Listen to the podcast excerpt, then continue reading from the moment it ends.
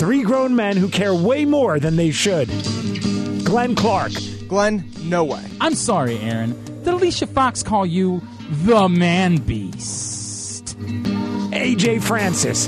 And of course, everyone boos Roman Reigns, even though he puts on the best match of the night. Aaron Oster. Guys, look, there's that one time. You know, Oh, uh, jeez. Aaron. Aaron, you're the worst. You are the worst. This is Jobbing Out.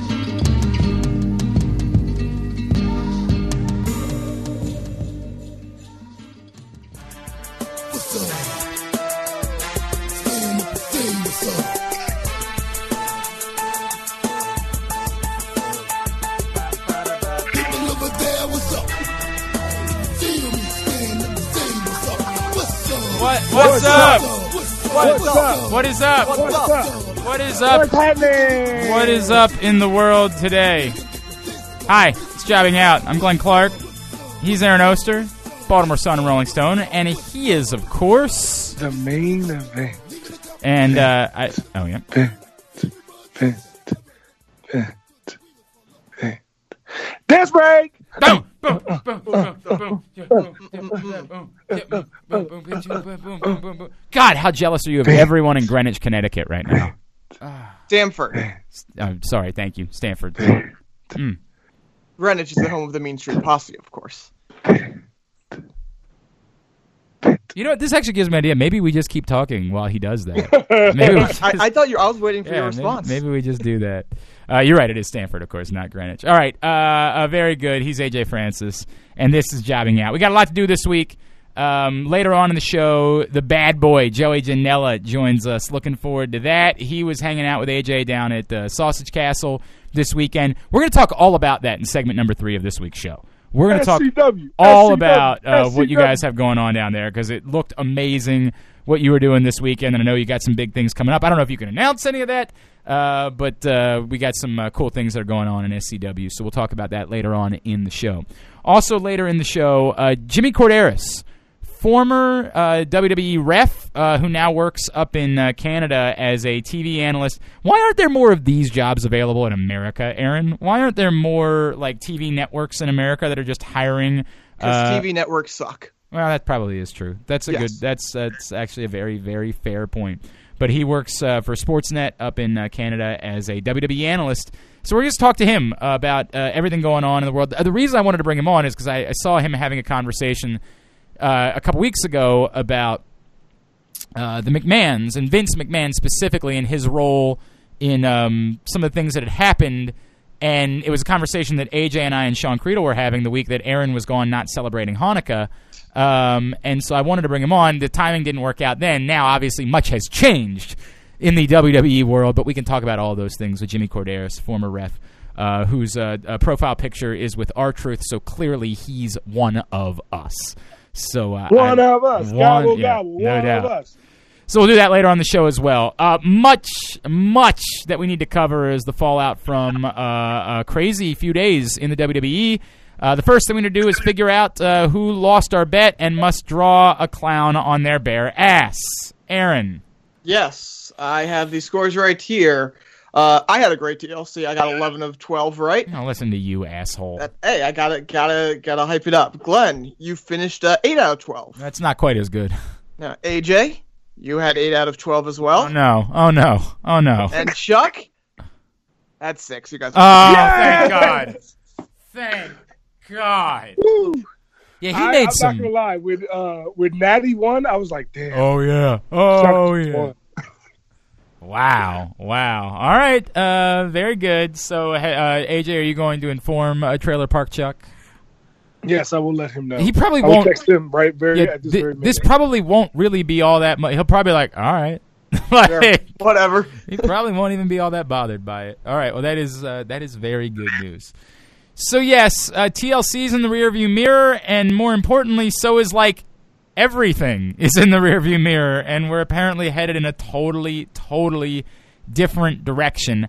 I guess that's our headline from the week is that we come out of TLC and on Monday night we have this scene in the ring to kick off the show with all four McMahons standing there, suddenly all faces that are just there to please the crowd, and introducing us to a new era, but it's an undefined new era, and one that doesn't involve general managers, but just the McMahons running all of the WWE shows. What do you make of this? I mean, nothing. My favorite thing is that everybody. There's nothing is going to change. Like it's the same people making the decisions. Right. They decided to do all of this, Right. and Yes. people are going to be like, "Yeah, it's a new direction," because people are fucking idiots. So you think this is nothing more than they gen that that it has Do I think that they're going to give different people title shots? Sure, but the Right. general direction of Right. the company is still in the hands of the same people. No, I, okay, that part, of course, I agree with. I guess what I would there's twofold to this. The first fold being, is this just a hey, the ratings have been bad, and historically ratings are better when the McMahons are around? Yes. Yes. Okay. Yes. The second That's exactly. This is the break glass in case of emergency moment. second part of that becomes, at what point do one or more of them begin becoming heels? Because Lord knows you can't possibly have four face authority figures all on TV at the same time. That just doesn't work. You know, I, I think that's the interesting thing is I think there is a way to do it. Is if they just like you don't do authority figures. You just kind of have them in the background. They show up to make matches when they need to, but they're not really active. Now, to answer your question, probably in February when they start gearing Triple H up for a match and they want him to be a heel again, so him and Stephanie turn into f- heels. I mean, are we sure Hold that on, Triple on, H hold is going to be healthy hold enough? Hold on, hold on for a second. What? What? Just had to crack a beer. Oh, okay. yeah, was you have to slow down the show to crack a beer. that was important. Yep. Yeah, all right. Okay. What are you drinking This is today, wrestling pal? after all. What are you Isn't drinking? what- what- Isn't that what Stone Cold? Well, did, you would you would you would then proceed to For pour it all. You would pour it all over your face. Yeah, you can't actually drink it if that's the Nah, case. I have class. I drink my beer. Oh, okay. what are you What are you drinking, bud? Uh, literally a Bud Light. Oh, how about Oh, that? Uh, I believe we call that Steve Weiser light. Um, I had the tastiest beer. and I don't really drink much anymore, but I, I had. saw you. I saw you tweeting about. this. oh my god! I had a Southern Tier cinnamon roll ale on Saturday night, and it is about the fucking tastiest thing I've ever had in my entire life. better than anything at Abita. Uh, I mean, it's of that ilk. It is of that ilk. It is that delicious. Go get one immediately. I'm really angry because after I uh, said something about it, one of the folks from Southern Tier reached out to me and offered to send me a growler, and I have not received it yet. And so I have to get back in touch with them. But Jesus Where's Christ, my damn growler? right? It's uh, they're they're based out of Charlotte, so I'd really like them to uh, get me one immediately. Anyway, um, yeah, go ahead, Aaron. I'm sorry. No, I mean I, that, that was pretty much what I was saying. Was that I think you could go away with you know go them not really being faces, but like I said, I think around Mania season they'll start gearing up Triple H for something, and they'll so Stephanie will turn heel in the process as well. Uh, that smells right. Are we certain that Triple H is going to be able to wrestle by WrestleMania? No, but my hunch is yes. Okay. All right. He'll he'll do he'll do what he needs to have done to get ready for me. right. And in He'll fairness, go to he'll go to Europe. yeah, Exactly. go get that. Go get that blood spinning, man. Go get that taken care of. Um, look, I, I agree with everything. Like, I- there's here's the bummer to me. I really hated the scene at the start of SmackDown, right? Like, because Paige isn't the problem. like, Yeah, but by the way, in kayfabe, Baron Corbin is so bad that Paige got fired. right, the kayfabe right, story right now. Yeah, that kind of is the kayfabe story. I'm like, Paige is great, and everybody fucking loves SmackDown. Like, it's a little that part. I was like, man, that's kind of a bummer. Again, I don't really care because you're you're right that Paige wasn't actually making any decisions, so it's no big deal. And I presume they will find another role for her fairly quickly on WWE television, particularly since you know they're making a movie about her life. Like I don't I don't think they're going to run Paige away from the company in the weeks before they're releasing a movie about her life. Like I think they'll figure something out for Paige moving forward. Sadly, not as a wrestler, um, but some other on-screen role, and so it's not that big of a deal. It was just a really weird scene on Tuesday where I was like, "Wait a second, Paige is Paige has to go to Paige is awesome. like, why can't The best Paige- part of that segment was when they everyone just started booing when they said Right, the raw, word yeah, that is, that actually was a good touch. I did like that touch. That was very very good. Yeah. Um, I, yeah, it's it's it, it essentially seems to be as though they're saying, look, we're not going to run from what clearly you guys are saying about Raw and the problems that are happening on Raw. Um, and I get that, but ultimately, like, I, I don't think that the problems on Raw are as significant as people make them out to be. I think this is what happens when you don't have your goddamn champion on TV and you lose four of your top stars in the stretch of a few months. Like Yeah. that that when you think about how insane it was that you would expect for there not to be some sort of drop off or some sort of it, it's it just can't be exactly the same when you lose the championship belt, Roman Reigns, Sami Zayn, Kevin Owens, and Braun Strowman all at the exact same fucking time. What did you think was going to happen? Like nobody You was. know, gonna, I mean, you're saying what I said weeks ago.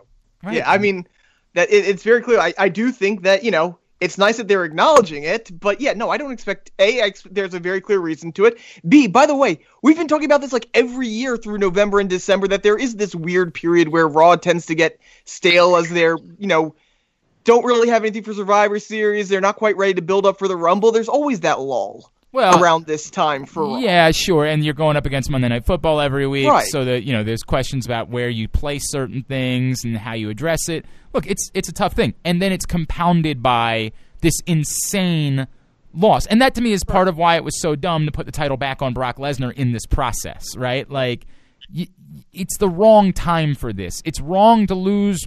You already lost your champion. Why lose your belt too? Right? Like, why take both things away from television at the same time? That to me was a mistake. Um, you know, as it turns out, since Braun Strowman got hurt, it was going to be awkward anyway. But Braun Strowman was the obvious answer to sort of carry you through that people wanted to tune in week in and week out for. So there's a lot of that. The McMahons being around is fine because it's great to have the McMahons around. I, I thought the segment between Vince and Becky and Charlotte was really awkward and the wrong way to go about like using Vince McMahon as Yes. making him a face. Um, that that to me was just dumb, frankly. Like I, I get that Vince is sort of always going to be a face because people are just excited to have Vince around. That even when he's the biggest heel in the company, he gets a pop when his music hits because it's Vince McMahon. He's the reason why all of this exists, right? Like that, you're going to have some of that. But to come out and have your face authority figure admonish the two most over stars that you have at the moment, what are you doing? like, what is that? I was befuddled by why anybody thought that was the right way to use Vince McMahon in that situation. Like, Yeah, I mean, I agree 100%. I thought that Raw was fine. You know, it was, it was a little silly that they did the same thing with Baron Corbin over again. But that was just, I'm pretty sure it was just because they wanted to make sure everybody saw his comeuppance and not just people who had the network. Yeah, sure. But yeah, I, I thought his use on SmackDown, besides the Miz segment, was bizarre. The, the Miz segment was wonderful. That was wonderful. That was really, really wonderful. Yeah, I just I didn't get that at all. And in a way, like you you want to have a moment for Naomi, but the truth is that like the crowd's like, hey, no offense, Naomi, but we want more of this. like this. Have you? n- You're selling, telling us that you're listening. You clearly aren't listening. We want this. These two people that have been the best thing in pro wrestling for how long now? Five months, something like that, Four, right? four or five months, yeah. Yeah. We want all of that for as long as and as much and as frequently as possible. We don't want less of it, and we don't want you to tell them to shut up. We like what they're saying. More of this now. Don't get rid of them. Don't and like in the way it sort of creates Naomi where you're like, oh yeah, we like her too, but not as much as we like that. Really weird. Really weird. Um, anything else from the McMahon aspect of this that we need to I, cover? I just the you know this isn't a big thing, but it is going to be awkward when you know you come out, you say new stuff is going to be happen, but we know that the next two weeks, like nothing's really going to happen because it's Christmas Eve and it's New Year's Eve, and they're not going to do anything important on the shows over the next two well, you say that, but we already know one spoiler that's pretty significant. That well, on Raw, no, on SmackDown. okay, but that's what I'm talking about. I'm talking about for Raw, which was I don't know it. Oh, you didn't get the. Uh, this is. I need to do a better job of deleting my push notifications from WWE because I would have completely avoided this had it not been for the WWE sending me a push notification. And again, as we talked about before, I understand what they're doing. They realize that everybody else is going to be tweeting about it, and they don't want to be the o- the, the people whose property it is don't want to be the only people that aren't covering it. So I I understand it's just awkward and tough. But there's a significant thing that occurs on SmackDown next week. Yeah. But but my point was that you know they're saying uh, Raw was the thing that quote unquote needed fixing or whatever. That's what the thing was about, and it's just it's not going to happen until the new year. So just the timing's a little awkward on that, but you know whatever. What are you going to do? Um, the call ups. Yeah. I, I mean, look, EC3. Why Done. not? I mean, that's that's Done. that's a no brainer. Yeah. Heavy Machinery probably took a few people by surprise, but at the same time, they're really popular, and there was Yeah. nothing for them to do at NXT. They're they are the perfect house show, you know, whatever team get the crowd going. So yeah, right. Uh, Nikki Cross, of course, right? Like, of course. Like, why? Why? You know. She should already be up. She already debuted. Well, Sanity should also be on TV too, for what it's worth. Like that. well they they did show up this week yes, finally. correct. But they should be on a little bit more often. Yes, I mean it's ridiculous that it, they came up uh, June was their first actual appearance. Yeah, they should maybe be a part of the programming at some point.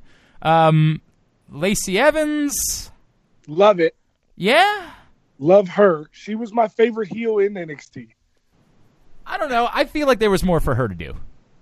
I feel like, yeah, but you could say that about literally everybody that's being called up. None of them have ever been champions. Not a single one of them. I, I I think the different with her. I think the the interesting Like, thing is okay, uh, e- even I'm gonna just ruin whatever point you're about to make. okay. Do do out of all the people that are coming up, including Lars, who I still don't understand why people love him so much. He's just a big dude that yells. Mo- most people don't, but Yeah, But- yeah. Uh, of all the people coming up, are any of them more ready than, let's say, the Velveteen Dream? well, yeah, I'd say EC3 is more well, ready. I mean, what do- okay, hang on. What do you mean by ready? What are you using to define ready? Like six months from now, could be the biggest thing on the main roster. I, I would I would compare EC3 is a star, man. He's EC3 not. He's good. And He's a very. He's very good. He's and he's a star. unbelievable. He's not the Velveteen he's great. Dream. He's seasoned. He's used to traveling on the road. He's Uh-huh, and he's, done it all. The Velveteen Dream. Well, I look- under, but, but if we're talking about who's ready to main event Oh. the biggest program, I'd, I'd say it's EC3 over him. Not taking anything away from Dream Dream. I It's wonderful. Man, do you not? uh, Uh, EC3 and Velveteen Dream have been on many cards together, Yes. and never once did EC3 outshine Velveteen Dream. Not once. Right. If you- what if your argument Not is once. of late the Dream character is hotter than the EC3 character, I'm That's also in, true. in in no world would I disagree with that. But you're literally talking about a guy that has headlined and carried the water for multi for promotions. Frankly, a promotion that at the time was was legit. Um, you know, in he was a part of the heyday of Impact Wrestling as their top star. And I'm not trying to yeah, compare I that. get it. I get all of that. I get all of that.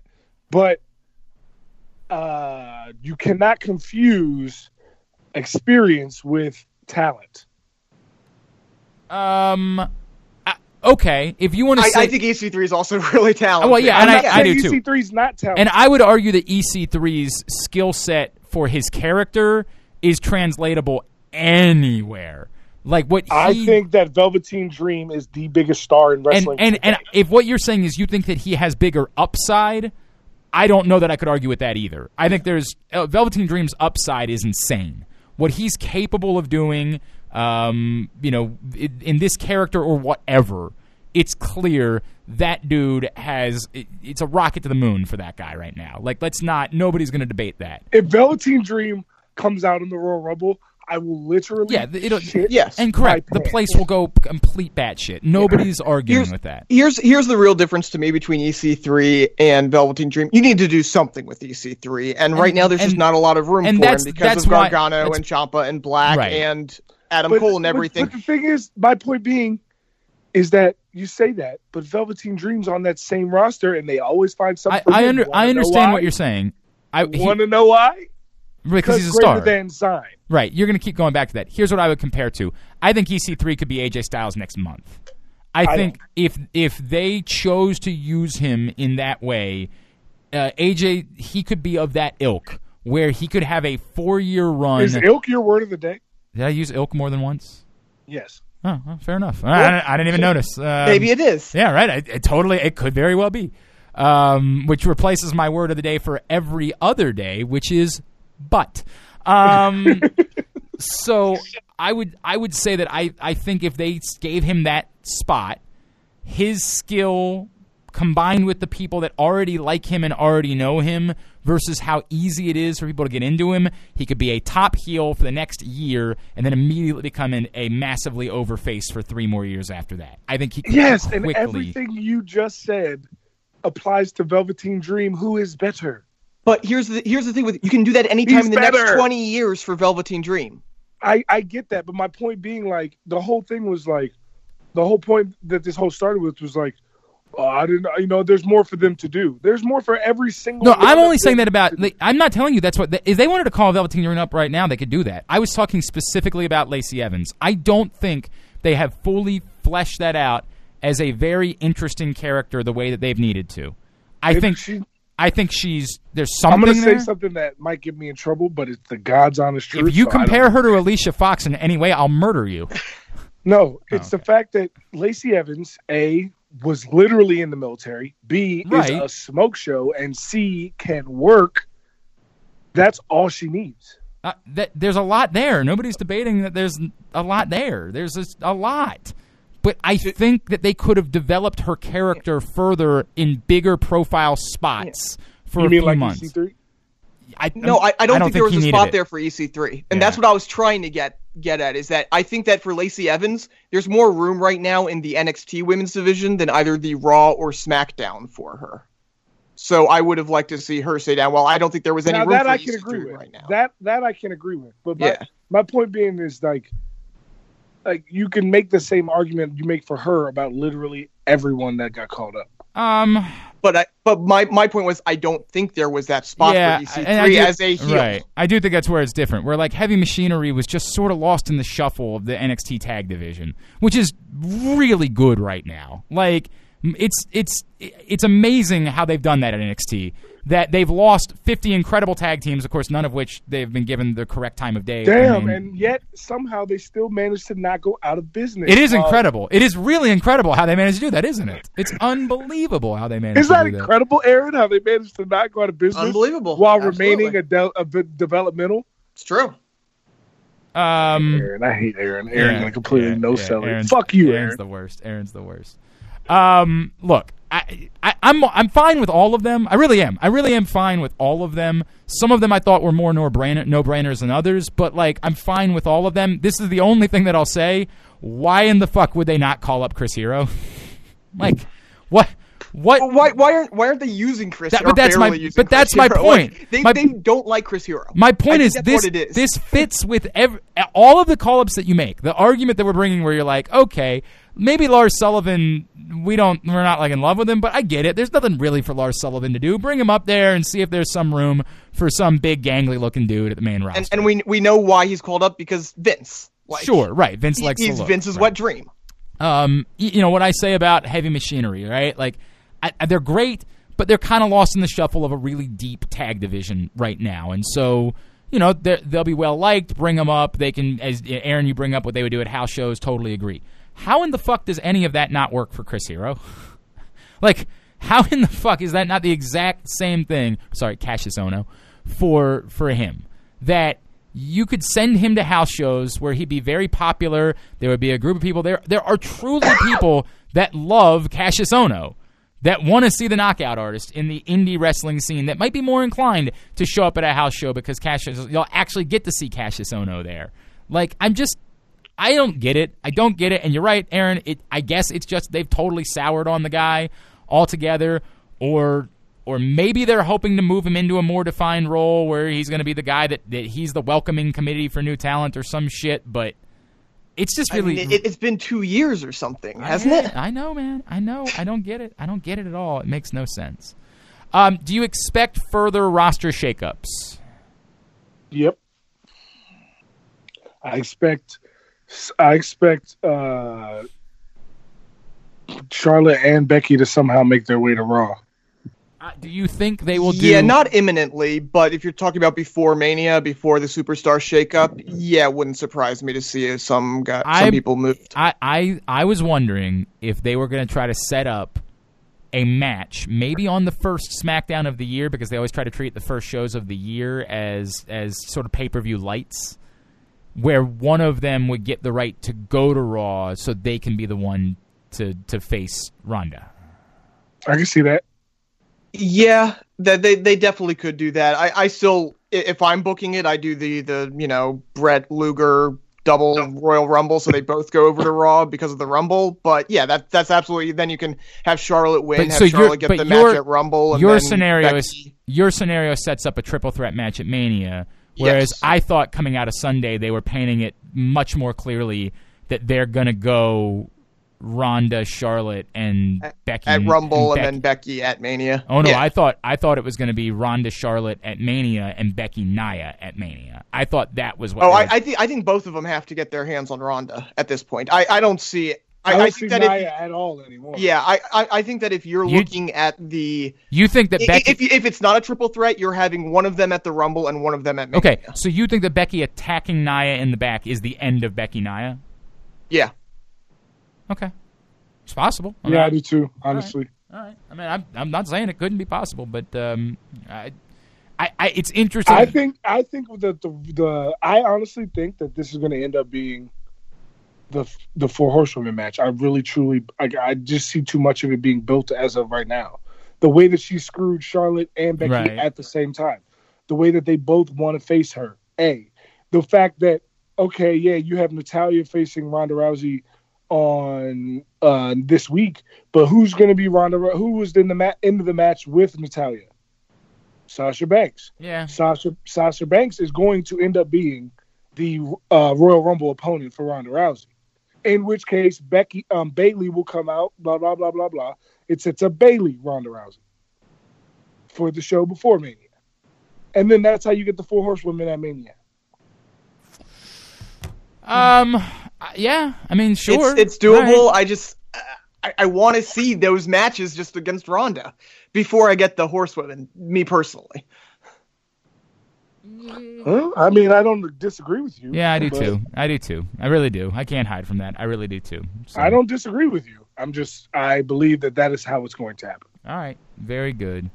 Um. Why don't we pause here and then we'll Hold come. on, hold on, we ain't pausing shit. No, because we're gonna. We still have more to talk about. We still have to do your. Who thi- had the best I- match we can do this week? Do you- all right, we can do that now if you want. Um, I mean, this is the problem with the gauntlet match, right? Like, are we doing the same thing where we'd have to choose one of the individual matchups from the gauntlet? I mean, I would, and I would pick Sasha versus uh, Natalya. Natalya. Yeah, I probably would as well. I probably would as well. Yeah, I'm trying to think if there was anything earlier in the show that would compete to any of the individual segments, but I'm fine with going with that. All right, all right, uh, very good. So uh, AJ, Sasha Banks, first woman officially in the top ten by herself. How about that? How about that? I like it. I like it. All right. Um, uh, when we come back in, we're we still have a lot more to talk about from the weekend. We're going to cover some of that with Jimmy Korderas, and then we'll just finish the rest of it in segment number two. And don't forget, still to come today, uh, Joey Janela, the bad boy, joins us. And uh, boys, by the way, you know, ne- you know what next week is? Hanukkah. No, No, no, no. The Jobbies are next week. No, that Oh. can't be next week. That has to be the week after. Why would it? Next week's the last week of the year. We do it the last week of the year.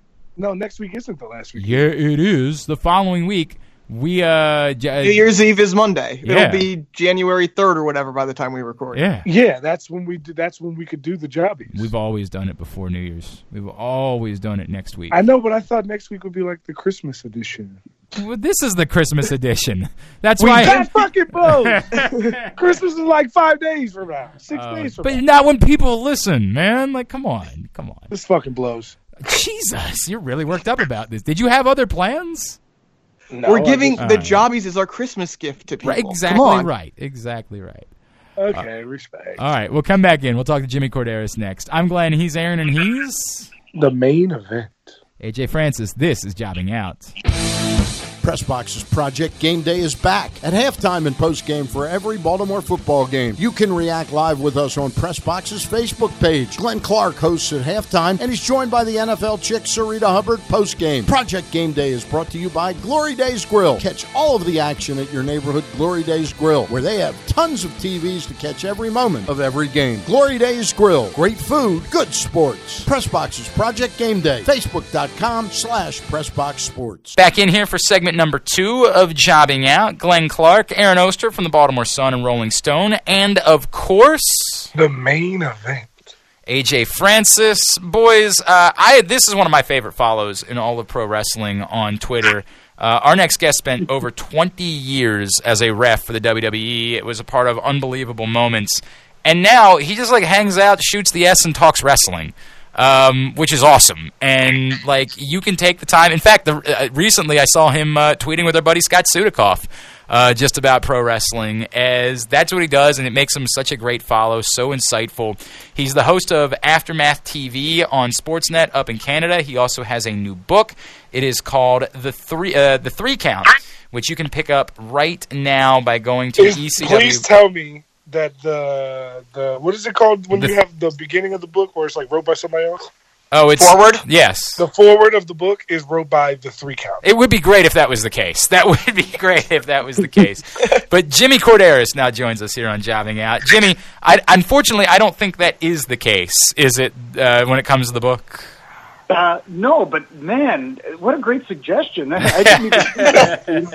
I thought three count fits in with the referee reference, but I didn't think three count from WCW. That would have been cool Uh, because because Shane Helms is a good friend of mine and uh, actually uh, quite articulate. So it would have been and funny. The guy is uh, laugh out loud. Yeah, yeah. You, you don't need to tell our buddy Aaron Oster. Uh, he has still to this day hurricane posters on his wall, despite the fact that he's married with kids. Like, I, I, I may or may not have bought a three count shirt from Pro Wrestling Tees this week. of course you did. Of course, of course you did. Yeah, that is awesome. But the forward was written by uh, an- a fellow Canadian, um, Adam Copeland. You guys know him better. Oh than I do. yeah. I- Oh, I've heard of that guy. familiar with his work. Yeah, he's all right.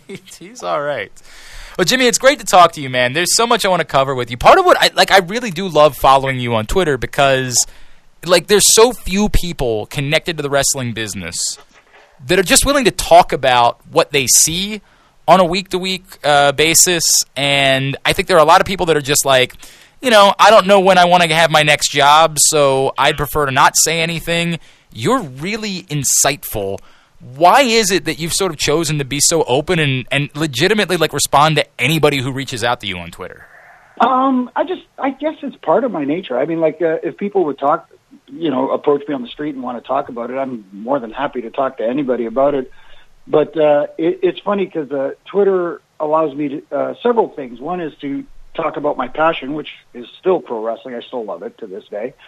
Um, I give my perspective. I'm not saying I'm always right, but uh, I just I use my experiences to try to to to um, give my points of view and sometimes I just amuse myself with people who try to use uh, social media in an antisocial way and just kind of, for, for lack of a better term, as we say, pop myself by trying to make myself laugh, if that makes sense. I mean, I dude, it works for me. Like this is interesting to me because your takes aren't always the ones. I saw this the other day when I was on your Twitter account. I saw somebody uh, uh, reach out to you about Mustafa Ali and how great it's been that they've given him this opportunity, and it is. And I've been the type that has said since the moment they launched 205 Live, I think the WWE should have been incorporating the cruiserweights more with everything else they've been doing. That that was the mm-hmm. best way to launch a show. And so somebody tweeted you and said that's what they could have been doing with all of the cruiserweights, and you responded back, no, they couldn't. Tell me more about that. Well, for me, it's like it, it, it's great to incorporate new talent, but you can't just like bring in a whole slew of them all of a sudden. You have to take your time to get the audience invested because you look at the 205 audience; it's not as broad as, let's say, the SmackDown Live or the or the Raw audience. Because 205 audience is basically whoever subscribes to the network, and that's only a fraction of your TV audience. So to bring in like uh, uh, like uh, have a mass uh, not exodus, but what's the opposite of exodus? Uh, influx, I guess, Influx. right? Incursion. yeah, or influx. Incidus. Of, of you know, it, it, who, who, do- who do I get invested in? You know what I mean? By bringing them in slowly, by filtering them in, by doing what they're doing with someone like a Lars Sullivan from NXT, by doing these vignettes and introducing him to the crowd that may not know him from NXT. Now there might be an emotional investment from the audience, as opposed to just, well, let's throw him out there and hope he connects. I, I hear what you're saying. I but didn't it seem like it worked with um, like Musta- uh, sorry Noam Dar and Rich Swann when they were pairing them with Sasha and with Alicia for a bit? Like, didn't it seem like by incorporating them with other parts of the main roster, they were getting more juice and more interest? And maybe your answer is, yeah, you can do it with some, they just can't do it with everybody. Yeah, that's exact. That's exactly my point. I mean, like if you do it with everybody, and and there's only a finite amount of space on the main roster, and you know, like as as talented as these individuals are, and it's not a knock on them, you still got your main guys who are drawing you your money and your viewers. So you got to have space for them, and then there's other talent on the roster. I mean, uh, one of the things that the biggest complaints that fans have nowadays is there you know, everybody looks back at the the vaunted Attitude Era, and they say that you know, up and down the card, you know, even the mid card people were invested. The audience was invested. It doesn't seem to ha- have that same investment uh, nowadays for that uh, quote unquote mid card. So uh, it's kind of like a catch twenty two situation. You want to bring in new faces, fresh faces, but at the same time, these fresh faces have to connect. I hear it. I hear it. and and and that tees off with what I always say, which is as a wrestling fan, wrestling fans are the worst. they, they are the absolute worst because the, the the the my biggest problem I have with and the reason why I agree with you, you can't bring them all up at one time right now because that's that that ends up getting someone lost in the a sauce. Um, and the worst part about that is like six months ago, for the last six months, who has been the one person that nobody can stop chanting about? Everyone wants to see all the time. Who is that person? Recently? Um, Yes, the last six months. Glenn, we already talked Becky about it. Lynch. yeah. Maybe Becky Lynch. Right. Becky Lynch, right? Before the six months, it was Rusev. In the last six months, what has Rusev been able to get? Nothing because people don't chant Rusev Day for no reason anymore because now they're busy chanting Becky, and that's they're they're it's a it ends up being people who had opportunities end up getting lost in the shuffle because of the reactions of the fans changing overnight, literally overnight. You know what? I tend to agree with that, and, and that's a very good point because, um, you know, it's it's not like the days of Rock or, or Austin, and and those are the days. I was blessed to be there during those days, and to have one guy as over as one of those guys were at one time is amazing, but to have two of them at the same time and for that long a period of time is amazing. Uh, it just seems like, you know, I, I don't. I hate to say it this way, I just hope Becky isn't the flavor of the of the month sort of thing because, like you said, um, you know, uh, it's it's funny that Daniel Bryan's new thing now is ch- is screaming fickle at all the fans, and he's basically right, and it's almost like that's what heels do. He's dead on. You- They they they they they get you pissed at them, but they get you pissed at them because they're kind of speaking the truth. Yeah. They make you they make you feel bad about something that deep down you know is true. Yeah, exactly. Yeah. Um, one of the things, you know, while we're talking about things that you've been uh, tweeting about lately, I noticed you had a lot of thoughts on uh, the McMahon segment at the beginning of Raw and how Raw played out. Just kind of what were your thoughts on that? hmm Oh well, um, it's just that um, it, it's still too early to tell. I mean, obviously, it's been one week. We- We've been told there's going to be change, and uh, you know, one of the changes we brought up Mustafa Ali on SmackDown. That's a that was a huge change, and and a big moment for him too, getting a pin over the WWE champion on television. That was huge. It was a tag match, but still huge. Uh, I just I was just kidding around with the fact that hey, time for change. Let's bring out Vince McMahon, who's been there forever. But you know what? In a sense, it kind of is change because we haven't seen him for a while.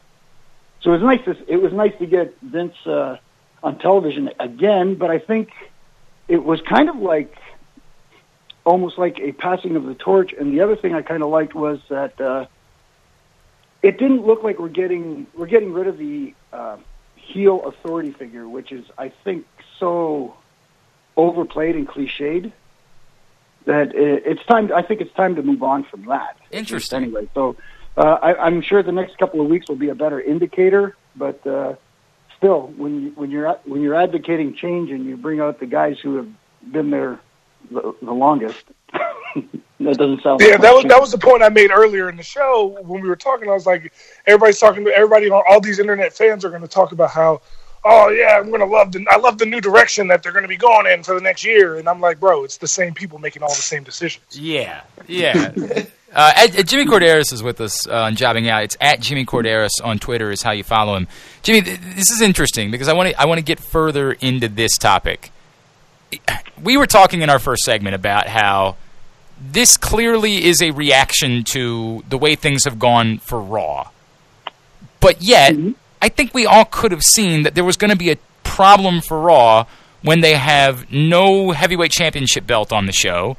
They lost their biggest star in Roman Reigns. They then lost their next biggest star in Braun Strowman after they had already lost two of the bigger stars they had been putting uh, out there for uh, for the last couple years in Kevin Owens and Sami Zayn. And they were up against Monday Night Football all fall, which is always an issue for them every year. Like there was some of this that was probably predictable to me.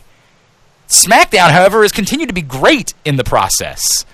right. Is there is there danger that they're doing too much to fix a problem that you could have seen was coming and maybe you only needed to do a little bit to tinker with it? Like I had a moment, I told these guys earlier, I was like a little bit disappointed that in this process they were going to take away Paige from having an authority role on SmackDown because I thought she was great in that role. I thought she was doing a tremendous job on TV and I'm, as I said, I'm sure they'll give her another role. But like, are, is there danger that you're doing too much when this didn't seem to be like there's a problem with the business?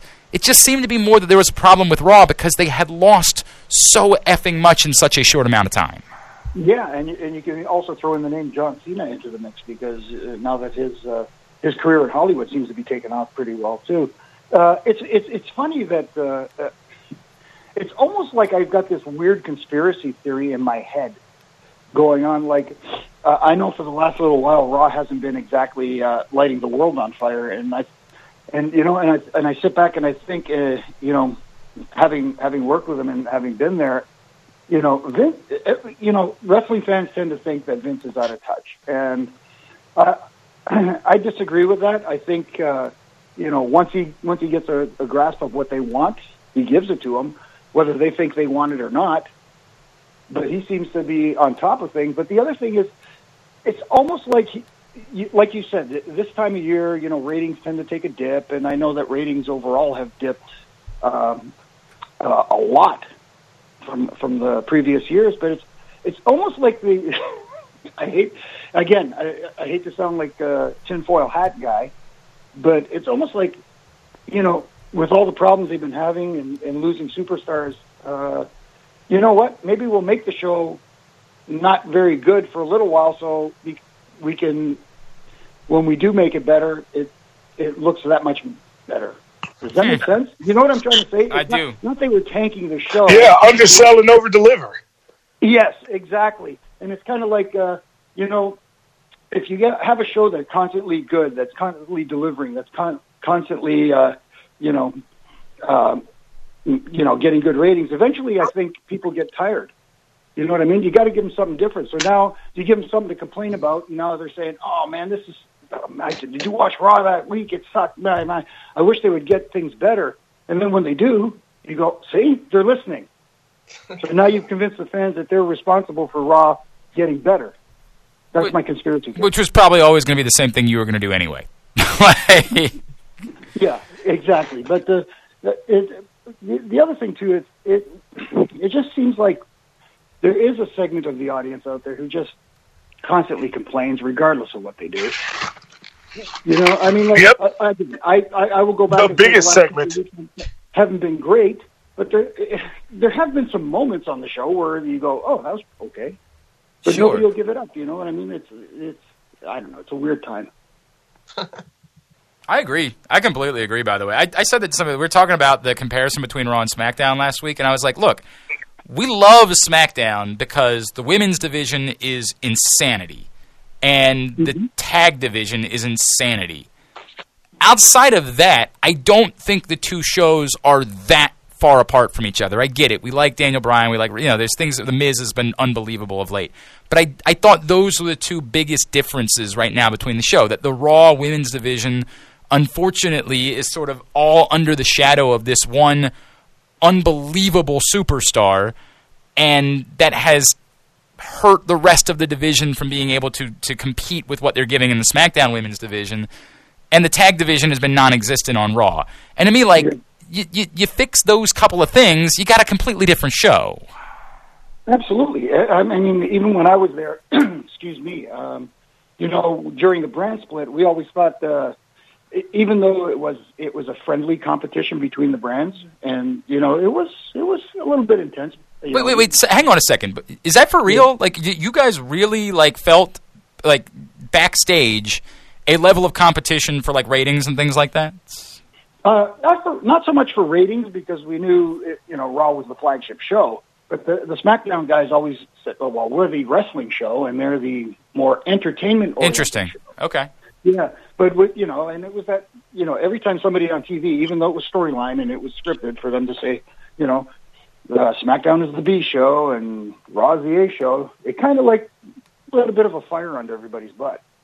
You know, and said, "Yeah, I mean, well, let me show you what the, the thing that's crazy to me Glenn, I can't believe that's crazy to you because like no, I, I get that concept. Professional wrestlers are just like professional athletes. Right. Part part of the reason they're there is because they're insanely competitive. Yeah.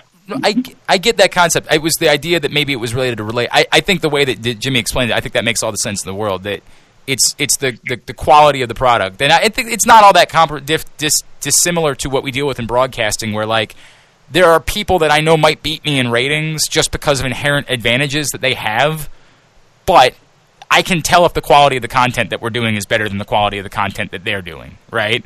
So that fuels my fire, even if the ratings aren't quite as good. It's, it's an interesting way of looking at it. That I hear you, man. I hear you. Yeah, we always sure. it that way. It, it, was a friendly. It was friendly, but at the same time, it was kind of like, uh, you know what I mean, under their breath. really? Yeah, it's cool, man. Yeah. It's actually cool to hear you say that. Like, uh, that's a neat thing. You, you've you've been the referee for some of the craziest moments in the history of wrestling. I want to know what is your favorite moment that you ever refereed. Oh, it's got it's got to be like WrestleMania 24. I mean, it was the main event, and I'm an Undertaker guy. I've always been an Undertaker guy, and when you hear all the stuff from the guys like uh, like from Jr. when he says that uh, stuff like the Undertaker is the conscience of the locker room, and and uh, you know he he truly is, and you know, and, and of course him and Edge in the main event at WrestleMania, and uh, does it get any bigger than that for for you know a kid from Toronto? You know what I mean? It was like it was a dream come true, and it was. And to cap it off, I get I get a, a, a size sixteen up the side of the head from the Undertaker, and and you know, and you're loving it. You know what I mean? And people don't understand. Did he? Yeah, he, he he put it in there. It's WrestleMania, and I'm not going to flinch because I want to make it look as good as possible. And I'm like, yeah, I took a kick in the head from the Undertaker. You know. it's a dream, right? Yeah, yeah, right? that is amazing. Yeah, yeah, right. How many other people on the planet do you think they'll say that their like most amazing moment ever was taking a kick in the head? exactly. I, I, I don't I don't know if people will will kind of understand it, but uh, it, it, it's a it's a huge moment for me the, the my goal in wrestling still to this day is to one day receive a people's elbow. That is my goal in life. That that would be awesome too. Uh, uh, funny story though. Um, I I did a, a small little thing up in Canada for for an independent promotion that runs up here. A friend of mine runs it, and he talked me into uh, into doing a match, which I regret now because man, it's a different world. But anyways, long story short, uh, uh, all I did in the match was copy a signature WWE stuff, and one of the things I did was the ref's elbow as opposed to the people's elbow. That's so perfect. I got, the, I got to deliver one, but I never took one. It's still pretty cool. It's still That's pretty great. cool. Yeah, right? yeah, it's pretty cool. It's still pretty cool. Uh, I, you, you mentioned something earlier about when, when you were part of the original brand split, and SmackDown was known as the wrestling show, Raw was na- known as you know more the entertainment show. Uh, right now, Raw and SmackDown you know, while while we people might like one more than the other, they don't really have a specific identity like that. Do do you think that they should have identities like that, where it's two very clearly different shows, or do you like it the way they're doing it? I, I would prefer it to be, uh, you know, a little more differentiated. I mean, like you look at the NXT brand, and for me, uh, the appeal for NXT to me is that it it is the perfect blend of old school meets new school, without going overboard one way or the other. I mean, like there are you know the, the element out there who clamor for the old school to, to come back and do it more the traditional way, but like anything, like any other business, it has to evolve and the style has to evolve. And I think that the hybrid of the NXT brand is is is a perfect blend. I mean, like I, I watch other products out there. I watch New Japan. I watch uh, uh, ROH. I think sometimes uh, those brands tend to tend to focus more on one style as opposed to kind of combining it. And I think what you get in NXT is a nice blend of everything. Uh, and that's why everybody loves it. That's why it's uh, it's unbelievable. Hey, uh, Jimmy, I, I, know I said earlier it, the book's not new; it's been out for a few years now. But was part of the reason you wrote the book because you know when you would meet somebody and they'd figure out who you were, you you, you didn't. I got to imagine it's tough to keep rehashing talking about the night with Owen, right? Like I got to imagine it's tough to to constantly have people ask you about that moment. Was part of it like maybe cathartic to say I'm going to write about it and hope that now it can live somewhere and I don't have to discuss it all the time? That was that was part of it. Uh, I definitely thought it would be a little bit cathartic, but at the same time, it's it's hard to describe to people that it, it's a moment that that even to this day, it's just like it's there, and it, Uh, it it's hard to it was hard to put into words. It's hard to to articulate, you know, exactly what happened that day and how I felt and stuff like that. So, you know, part of it was yeah, to put it pen to paper would be probably the best way to do it, and and you know, hopefully it came off, you know. Okay, hopefully it did justice to Owen too, because man, he was such a good dude. Yeah, he's such a good guy. I, I I hear you saying that, man. That's uh, God. It's it's tough to even think about that moment. It's tough to think about it. The book yeah. again is uh, it's three count, and you can pick it up at ecwpress.com. We'll make a great uh, last minute gift. Or maybe forgot to get a wrestling fan in your life a gift. Perhaps you can consider going that direction. Um, at Jimmy Korderas on Twitter. Jimmy, is there anything else we can plug for you, man? Well, if you happen to be listening up in Canada, you can actually catch uh, myself, uh, Caroline Shved, who's our, our, our, traffic cop, as I like to call it, on the show on Aftermath, uh, Nug Nargang, and uh, the former Santino Marella, Anthony Carelli, is also a panelist on the show. I didn't even know that. That's awesome. Yeah, so it's called Aftermath, and we are the lead into SmackDown on Tuesday nights at 7.30 on Sportsnet 360. Basically what it is the way I like to describe it is we are the wrestling version of the Talking Dead. Okay, cool. I like it. Basically, what we do. And and plus, Chris Hardwick didn't need any more TV shows, so I'm glad that you didn't have him do that one. I'm glad. Well, his plate's full, so yeah, right. um, that's awesome. Plus, if you need to know everything you need to know about Jimmy Korderas, again, his his profile picture is he and R-Truth, and so understand he gets it because R-Truth is wrestling, ladies and gentlemen. That's the way that it is. Uh, Jimmy, I really love this conversation, man. Would love to do it again down the road with you. Thank you for taking the time for us today. No, thank you for asking me. And anytime you guys want, you just buzz me. Great stuff. Appreciate uh, Jimmy doing that. And again, um, uh, go pick up his book, Three Count. And and I can only imagine that. Uh, you know, you experience something like that being in the ring the night when Owen died. It, it, at some point, you're just like, ah, ah, I'd rather not keep talking about this. I'd rather just put my pen put pen to paper at some point, and we can go from there. So uh, appreciate him taking the time to do that. All right, what else do we need to touch on coming out of the pay per view? Um, I, I, I, think I, I guess anyway for me, nothing about what they did with Braun Strowman was surprising in any way. they backed themselves into a corner, and right. they did. I thought they did as good as they could under the circumstances. What do you make though of reinserting Kurt Angle into all of this? Is it just we we we needed to do something because we couldn't get a Braun Strowman match. So reinserting Kurt Angle gives a big moment and a big pop, but we can just move on from it. Or is there more to do with Kurt Angle and Baron Corbin, or just Kurt Angle as a wrestler in general in the coming weeks? Um, like I said, I don't expect much from Baron Corbin. I think he'll, you know, he'll do something leading up to the Rumble. He'll say, "All right, well, I'm out. Well, since I can't be the GM of Raw, I'm going to main event WrestleMania, and you know, that's how he's going to get his build towards the Rumble over the next few weeks." And then I, I do see him kind of fading after the Rumble. And as far as Kurt Angle, yeah, they just they needed they were thinking, okay, who can we get who can get a pop because we can't use Wrestle Braun, so we're going to use Angle. And then same with Raw, we can't have Braun, so we might as well since we kind of teased that feud, might as well use Angle in that way. So you think it's just a, a quick, you know, poke in, poke out type of deal? Um, I mean, they might use him more. I, I think it wouldn't surprise me if he's part of the Rumble. Um, I, I guess it depends. What do you mean poke in, poke out? Well, I mean, like, I, do think is that, he going to yeah, be involved in a he's going to storyline? Wrestle in some way. Okay, is he going to be involved Mania. in a storyline in the next four to five weeks?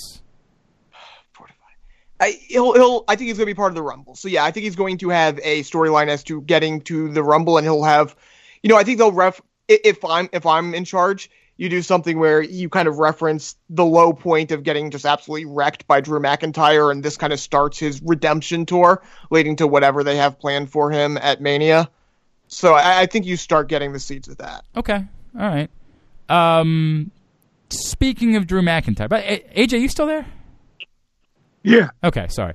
Um, I just think that I just think that Braun, I don't know, like, would you do you think that he's going to be back in the title picture?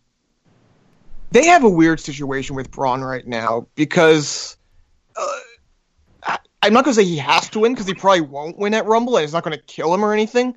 But at the same time, like, what are you doing with him if he's not about to win the it's title? it's a fair question. Um, I think there is a question as to whether or not you might be better off not having him in that match right now because I do agree with you. I like I, I don't know where you guys are. I'm I'm still of the opinion that we're leading to Seth Rollins Brock Lesnar at WrestleMania. Where are I think guys? we're getting that match. I just I'm not 100% sure if it's for the title or not. okay. Well, then you. So do you think then that Braun would win the title? Yeah, If I'm booking, yes, because he's you can't keep having him lose title matches. Okay, but but Brock Brock doesn't just go away at that point. No, Brock. Fit you. I, I think you you're setting it up where you have you're you're heading towards Brock Seth no matter what. Right. Like I, I think that is the match at WrestleMania. I think you can have that if you wanted. You could have that match without the title. The match doesn't necessarily need the title for that. You you do it based on you know I- I he's don't- trying to finish right. off what Roman started. Right. He's trying to get rid of Brock. I get what you're saying, and I don't know that I inherently disagree with that. I guess what I would say is d- clearly nothing that you've portrayed about Brock suggests that if he lost the title at uh, the Royal Rumble, that he wouldn't want a rematch. He's Well, not. does- I mean, they the McMahon's established no more automatic rematches. They said that on Raw. Hmm, I didn't think about that. That's a good point. Okay. Okay. All right. I mean, So I mean, I mean here, um, just for me, because again, I think if this would be if he lost at Royal Rumble, it would be like the seventh straight title match he's been in where he lost or either lost or didn't win the title. Like at some point, if you he, losing this would I think would be a little detrimental. It wouldn't kill him, but it would be detrimental to him. I don't disagree that you. This is the and this is a similar argument that we were making with some other guys recently that you can't keep making him your top guy if he continuously loses the biggest opportunities.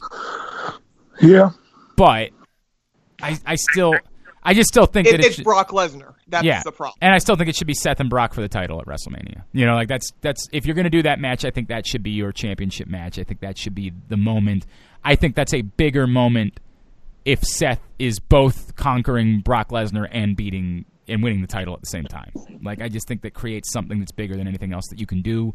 So it's a catch twenty two for me because you can't do both, right? Like Right. You, you can't do both. So I hear you. Um, what else? Or can you? All three of them? Is that what you're saying, suggesting? That's what I've been saying the whole time for months, for over a month now. I mean, you can. You can do that. I Is it as? It's not as clean, but it's. I mean, certain- there, but are you going to have Braun lose again at Mania? You have, you can have Braun pin Seth. I'm not for that. I, I, I want I want Brock to be pinned. He won't be. So Yeah, I, I yeah. that's what I want. if want. it's a triple threat, he won't be. So I know. That, that's why I'd ra- in that case I'd rather just see Seth pin him.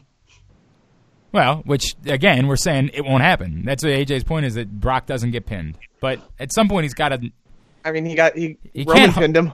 Yeah, you're right. Yeah, that's- after like five failures. right. That's I, it. I that's understand it. that. I, I just we gotta get we gotta get the title belt off of him though. Well, and if I we're agree with that. establishing that. the title belt's getting off of him, Yeah. I want him to be pinned. I agree with that. That's that just my entirely. opinion. All right, what else we need to cover from the weekend? SCW. SCW. Well, we'll get to that in segment number three. we We're got having- it. We we'll got Don't Joey worry about that. on. We'll no, I that. thought that was your play into the next. Oh segment. no no! I, I, I, anything else we need to cover from WWE this weekend? Uh, I, I, I just thought I, I just wanted to point out that the this was the first time I truly felt, and we've been talking about this for a month now that the women are the most important thing on the t- on TV. So them main eventing for that reason, not for any historical reason, No, just because was just awesome. Right, it was the that was the match. That was the Yes. one. Um, you know what? I haven't mentioned on the show. Obviously, both of you guys know. Uh, our friend uh, Brandon Linton, Brandon from Ramshead, is how we've referred to him over the years. He's come in and co-hosted some weeks when uh, one of the guys has been out. Um, he's been a regular. So Brandon got some awful news this past week um, as uh, he was diagnosed with colon cancer, which is just unbelievable uh, considering Brandon's 37. Um, and I spent a lot of time this week down with Brandon at the hospital in uh, Annapolis. And the cool part about it, like not nothing cool about getting cancer, but the cool part about just being able to hang out was that we just had a lot of wa- uh, wrestling to watch, right? Like everybody's sitting in a hospital room, uh, having to deal with like the worst thing ever. Um, we had a lot of wrestling that we could watch in the process, and so what was funny was as we were hanging out on uh, Sunday night, um, we we were talking about how much we just wanted to watch the triple threat. That was it. Like Yeah. Like we not we watched the whole show obviously, but like we literally did this thing where we almost wanted to skip ahead because I couldn't I wasn't gonna be able to hang out for all for four hours to three AM in order to watch it that night. And we just so badly wanted to watch it that we were like, do we just skip ahead? And so we finally it took until Tuesday afternoon for us to get through the whole show and obviously you had doctors coming in and you know visitors and stuff like that but it took until tuesday afternoon and like we had this moment where we finally like everybody was gone. We were just two of us sitting in the room together. And we're like dude we're watching the effing main event now. And we were like giddy schoolgirls. Like we were pausing it and like freaking out about like the table not breaking. And we were watching that match like i have watched any other big exciting like great match that I've ever watched in my life.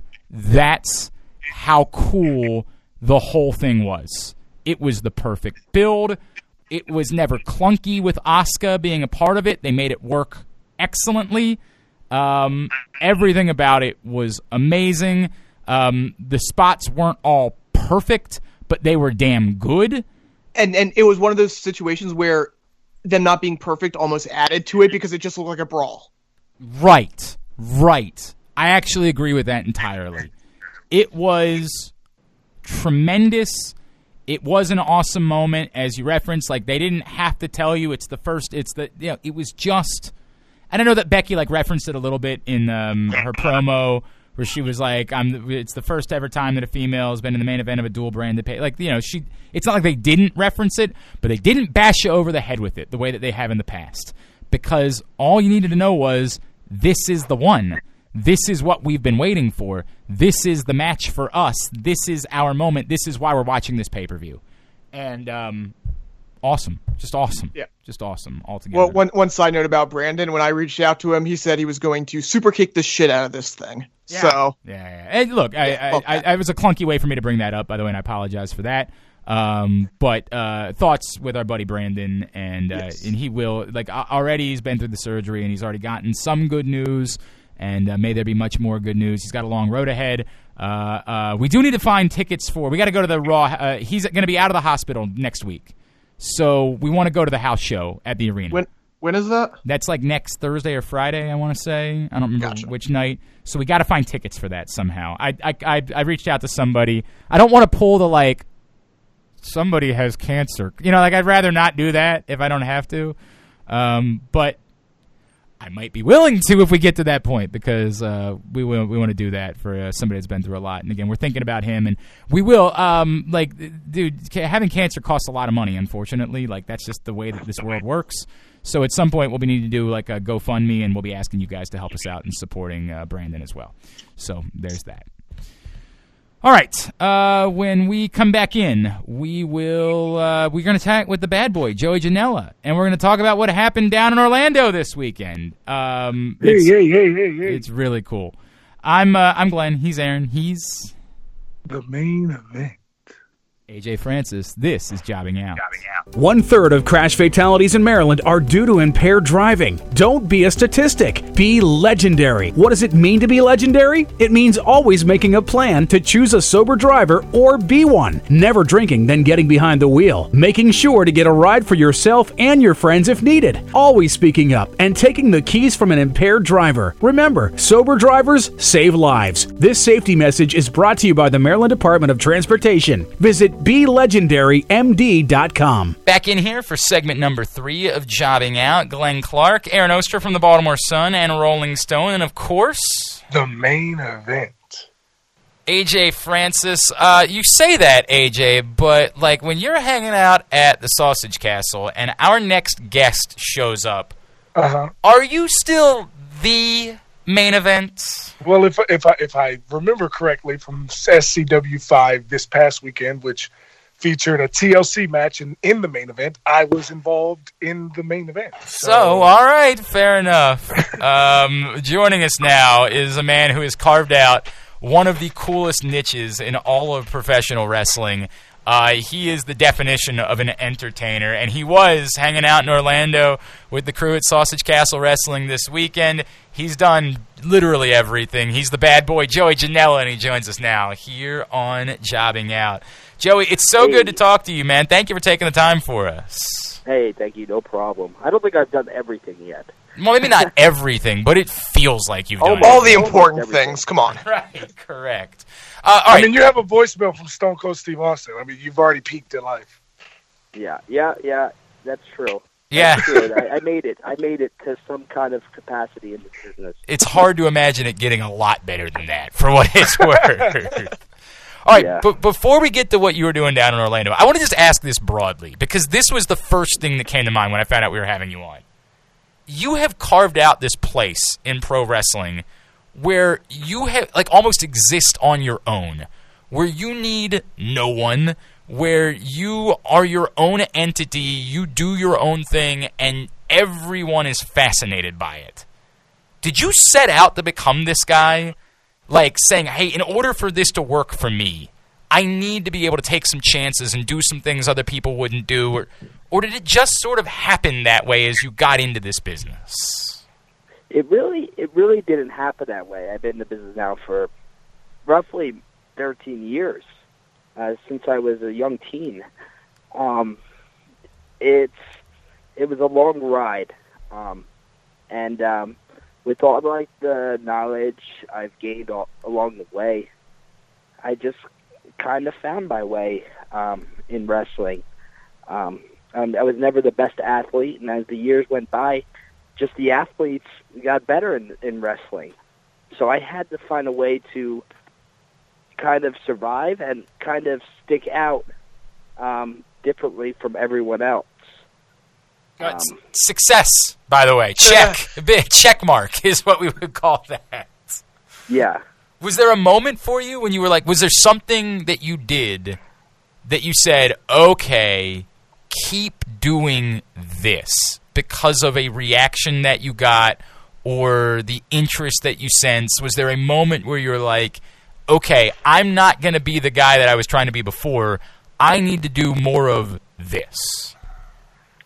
I I think with my character, I guess I was trying to find my niche character wise uh, in wrestling. Um, I used to call myself Jumpin' Joey or the Zebra Kid, and what the fuck is a Zebra Kid? No one knows what that is. You know, um, and then one day um, I wrote a funny Facebook status, and uh, my friend Rhett Titus from Ring of Honor, I said, uh, "Hey, uh, look at all these these girls are all winking at me at the beach, saying who's this bad boy?" And he thought it was the funniest thing, and he showed all the guys at Ring of Honor, and they thought it was funny. So he started calling me the bad boy. So when we rode together everywhere, we'd go into a store, a liquor store, and he'd be like, "You know who this is? This is a bad boy." So, um, yeah, he's basically responsible for the whole deal. Wow. Wow. That Here is we are. amazing. Awesome. Joey, this past weekend, as I mentioned before, you were at SCW. You were the not only the ringside commentator, but you also rang the bell from uh, for all the matches because you, you know, you're not afraid of hard work. Uh, at SCW, your first time there, have you ever experienced an indie show quite like it? It's a perfect fit, by the way. Of course. Uh, just being at the Sausage Castle was wild.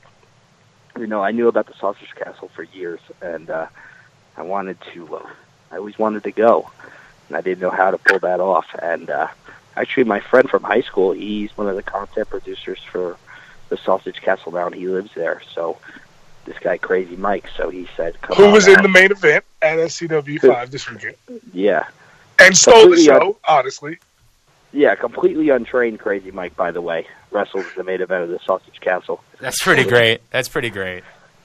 So it was basically, I'd say, yeah, it was uh, it was right up my alley when it comes to uh, the wildness and wildness and craziness of uh, professional wrestling that I like. You know, you know, just I, I saw your post from uh, yesterday on social media, and, and it did get me thinking. Like these past few months have had to be completely insane for you, going from all in to having that. You know, you had the also had the big show in New York. You, you get injured, Yeah. but you also sell out a show in in L.A. You sell out two more shows WrestleMania weekend. Like, just what's this been like for you? It's been crazy. I went from uh, the summer, which was just completely insane. Um, like my summer basically started off. I won the title for uh, WWN Evolve um, in my debut match there, and they were WWE affiliated, and um, that was kind of insane. And that was kind of uh, a hint at things to come uh, for my entire summer. And then uh, we went to All In, which is the most talked about show uh, non WWE show in the last 20 years. Um, and uh, I completely killed it there, um, you know, with Adam Page, and, and people were talking on the internet. A, whole new fan base was introduced to me, and uh, then the week after that, I went to Battle Los Angeles, went three rounds. Um, it's just uh, the biggest independent wrestling tournament of the last since the Super Eight. Um, and uh, it's basically the Super Eight of today. And um, went three rounds in that and had great performances and broke my right foot uh, on that show. And then the week after, I bro- blew out my left knee. So wait, wait, wait, wait, wait, wait, wait, wait, wait. So when you blew out your knee, your foot was already broken. yeah, from from the tournament, I broke it in the And- first round of Battle Los Angeles. And you, hold on, and so you just kept working on a broke foot. Yep. That's amazing. I mean, the, the, That might but- be what's responsible for my uh, blowing out my left knee because I did the cross body the week after. I planted on my left foot, and there was really no, I had no strength right foot, you know. So I planted completely on my left. Um, then, you know, the rest is history. okay, the best part of that though was the nonchalance by which you just said, "Yep." Yeah, like, you know. like, eh, you're right. I mean, that's true. I I did do that. Like the rest of us. is also the guy who jumps off of warehouses into flaming dumpsters and stuff. That is so. true. That is true, man. Joey Janela is with us here on Jobbing Out. Joe, I want to let me go back to Sausage Castle for a second because, and, and I think AJ is going to be able to speak to this too. Um, you know, you're talking about being involved with with Evolve and WWE's watching, and you know, you're doing all these things with some of the bigger pro wrestling companies or or bigger pro wrestlers in the world, like All In, and then you're hanging out at the Sausage Castle, which is. I, I think we would say maybe not the family friendliest place in Nope. the world. Are, like, is there any part of you that's like, you know, that, that you that you feel like trepidatious, that you're watching things and saying like, hey, I know I'm under a spotlight right now. I know there's a lot of people watching me, and I have to be careful. Or do you say the flip side, which of course is like, f that. This is pro wrestling. I need to do all of the craziest S I can do, and until somebody's paying me, you know, X number of dollars to tell me what I'm going to do, I'm going to do all of this type of stuff. Um, no, I, I kind of I, I live a life.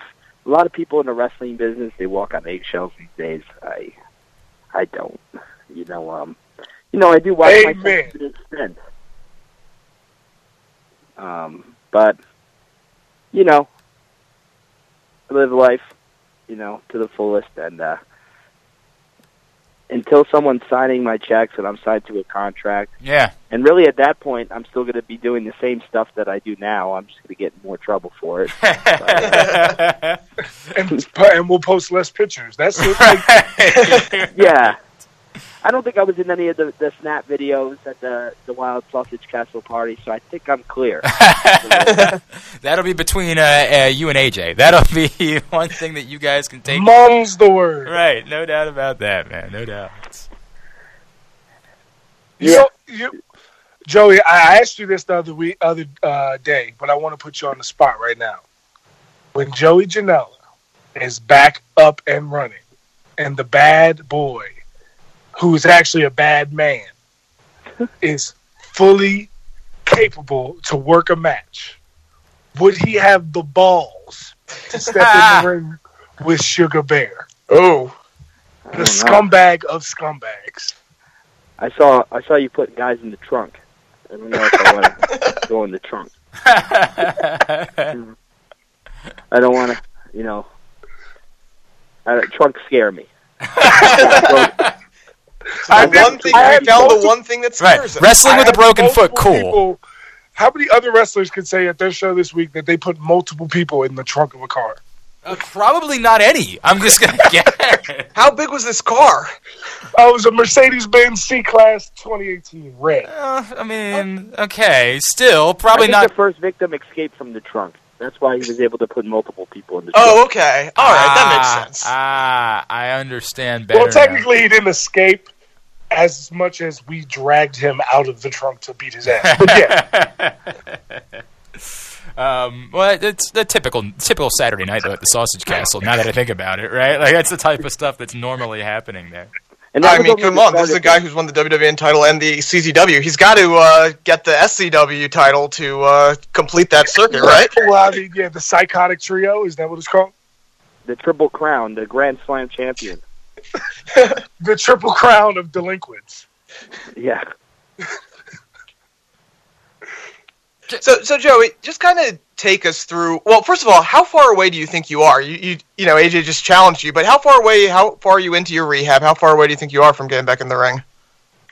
Um, it's hard to tell. I was behind schedule until um, yesterday, uh, two days ago, where uh, basically I had a bad fall a couple weeks ago. I tripped in my driveway, and uh, I was doing good, and my my knee just became inflamed, and uh, I went to the doctors, and they said it was still stable, but from that fall, the scar tissue was building up pretty bad, and uh, from being um, immobile, and uh, they'd said they might have to scope me again to clear some of that scar tissue out.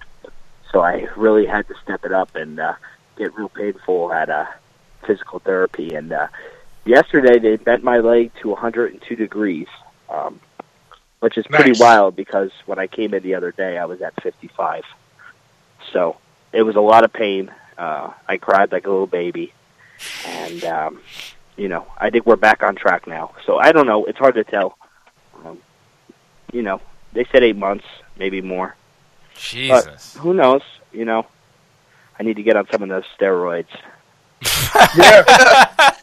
Yeah, you do. You need to go to fucking Mexico or Europe and uh, get them Ryan Tannehill drugs. Isn't that what he did? He went to like Europe. Or something? Yeah, think- Europe, I think it was. Andrew Luck did the same thing, right? Like, Yeah, ain't nothing wrong with it. yeah, right. Go get it. I need that Peyton Manning uh, connect. Yeah, get that. Hell yeah. well, that, you Well, just that- need to call Peyton Manning's wife. I think is is how you handle. Yeah, no. I'll just send them to my mom. My mom. said- Exactly right. Exactly. Which is my address too. Bam.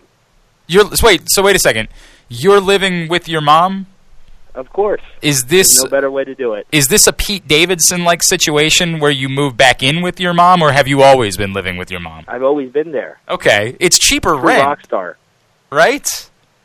True rock star. I love it, man. I love. Plus, you're on the road so much that, like, Jesus, you know what I mean? Like, I just go home and I go to sleep and I just sleep all day. Exactly right, dude.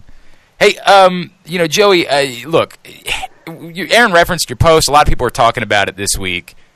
How difficult is it to do all this publicly? Like, how difficult is it? I don't really like. I need you to know. I don't give an s about the details of your relationship because that's your life, man. Like, I don't care. But to deal with it, for people to be on you and to care so much about it, how tough is that? Is it like you're like you're not even getting the the McMahon checks, right? Like, but yet you're living in a world now because of social media, all that stuff, where everybody's got opinions and everybody get like how tough is that to do that so publicly and to talk about like yeah i'm dealing with an eight month injury and i got personal relationships and like it's a whole thing man Yeah, it's it's hard. Um, the thing is, I realize now that I'm at a point where I can't, you know, I can't really keep stuff like that a secret, you know, anymore because, you know, there I have a lot of fans now, and uh, you know, I get tagged in a lot of stuff, and uh, my my ex she gets tagged in a lot of stuff, and they, you know, these people believe that we're still together, you know, and that kind of gets, you know, you know, uh, weird. you know, just to get closure and move on in the situation, I just kind of had to publicly uh, come out and say something because, um, you know, it's it's hard. It's really hard. Um, it's just uh, a weird situation now that basically wrestling tabloids are picking it up as a news story. you're like you're like dude it's my it's just my life like Yeah, it's just uh you know, it is what it is. You know, I'm very if you go on my Twitter, you go on my social media, I'm you know, I'm basically always in character, but my character is kind of real life, so um but still, you know, I never really get um too in depth with my life with uh social media. You know, it's a, it's always a joke, but uh felt like to move on. It's just had to put stuff out there. You know, I have to show people that look up to me. You know that there's a lot of people that are going through similar situations uh, that hit me up on a daily basis to tell me things, and uh, I feel like they can learn from uh, you know what's going on in my life. yeah You know, yeah i respect so that man it is what it is. You know, I just move on and uh, just uh, keep on, uh, keep it on, and uh, hope I can get better soon. Man, it, you, I was going through uh, your Twitter earlier this week, and uh, I saw that you posted videos of you. I guess when you were the zebra kid, and there's one video where you try to skin the cat, and somehow end up with your leg caught in between the second and top rope. Well, I need to know: was that a work, or did you literally get caught like like you wanted to break your leg? I think uh, I, I fucked up my knee pretty bad from that. Uh, what happened was I, I went for the skip the cat. I think I was just too blown up, and I wasn't going to make it anyway. So I just did a jump out of it and actually caught got caught in the ropes like an idiot. And I was telling the guy that got me out, I said, "Just dive over me, just dive over me." And he's pulling at my knee. He's pulling at my knee, and uh, yeah, that's what happened. Uh, yeah, it was pretty much shoot, um, and uh, you know, but it looked funny. So It, looks it Again, looks great. I gotta Except keep coming back to the- your knowing now that nonchalance. You got hurt, kind of blows, but Yeah. it looks great. but it's your utter nonchalance about this man. Like you're utter just like yeah it hurt. Like Whatever. right? Like that's all it was. Like i'm blown away by that. Yeah, I rarely these days I rarely botch anything because uh, you know I know my strengths and I know what I'm good at, and I'm not going to attempt stuff that you know doesn't look good or could seriously hurt me. So you know, every once in a while, you know, when something like that happens, it's funny to look back and laugh at it. How old are you in this video? Uh, they're 20. Oh, young, dumb, Like and nine full years of cum. ago. yeah right right right no doubt Hey, uh, J- Joey, I got to ask you. So, you know, things are kind of getting crazy on the indie scene, and obviously everyone's signing everywhere. We might have new companies popping up. Who knows? One of the guys who did sign uh, PCO with Ring of Honor, he basically, you know, you obviously he's been going for a while, but his main part of the resurgence was when he showed up at Spring Break and you booked him. Do you kind of look at that and be like, man, I, as great as he was, I was a huge part of this guy now getting a Ring of Honor deal? Yeah, um, yeah.